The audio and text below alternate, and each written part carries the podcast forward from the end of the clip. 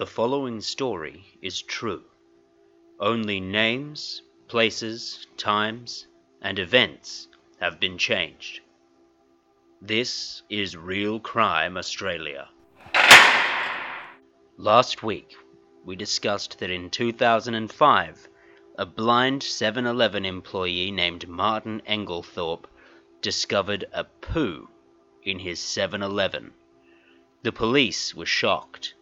Yeah, look, the Oh, uh, the employee who uh, reported the Yeah. feces, he was uh, he was a little was- taken aback. Yeah, he was a little. And uh, we knew we had to get to the bottom of this. Sorry Yeah. about the pun. yeah, no pun Uh, as soon as we could to uh, make sure this sort of thing doesn't uh, happen again.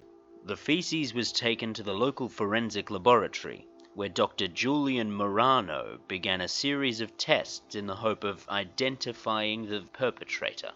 It's never easy to identify the owner of a piece of feces because feces can pick up all sorts of germs and bacteria and DNA from the world it lands on. So if your if your feces lands up on a uh, on a piece of, for example, on a piece of a human hair, then all of a sudden, if you've pooed on someone's hair, you've got someone else's hair in your poo. All of a sudden, that person becomes implicated in the creation of this feces, even though this feces might not have been theirs in origin. Despite the best efforts of Dr. Morano, the tests were inconclusive. The poo simply had too much in it. What you'll hear in the background is, uh, is some of my laboratory assistants going through the data that we've obtained from the feces, but it's very hard because there's a lot in there. What the there's a lot in this feces, and so it's causing a few issues in What our is that? analysis, and Bring a it lot of the what is- machines haven't bring it encountered this here. sort of thing before. Bring it over here. With the tests inconclusive, Constables Jones and Wheeler had to take a different approach in the hopes of identifying the phantom feces creator.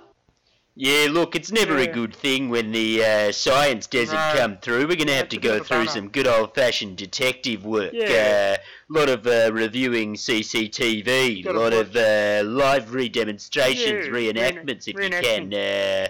A lot of uh, asking questions, Oh, pounding yeah, the pavement. uh, look, see if there are any suspects. Oh. Uh, the station's viewing room was approximately 16 square feet. The walls were a brown wood panelling, the carpet worn and grey. The roof contained approximately 16 one foot by one foot foam tiles in a grid. Very little light was shining through the window as the blinds were half drawn. Some blinds were broken. Armed with a box of potato chips and a can of Sprite each, Constables Jones and Wheeler sat for four hours watching the 7 Eleven security footage. But they found something very strange. From the time of 5 pm to 7 pm, the security footage cut out. Look, uh, we don't know how they got access to the footage or the No. cameras. Uh, No, it's a bit of a mystery, but It's what we will scratcher. say is this is no longer just a poo in a petrol station. no, it's station. much bigger. This goes a lot deeper.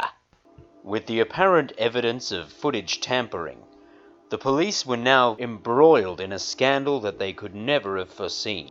What should have been an open and shut public defecation case has suddenly shown all the hallmarks of conspiracy and preparation. The Pua had time to plan.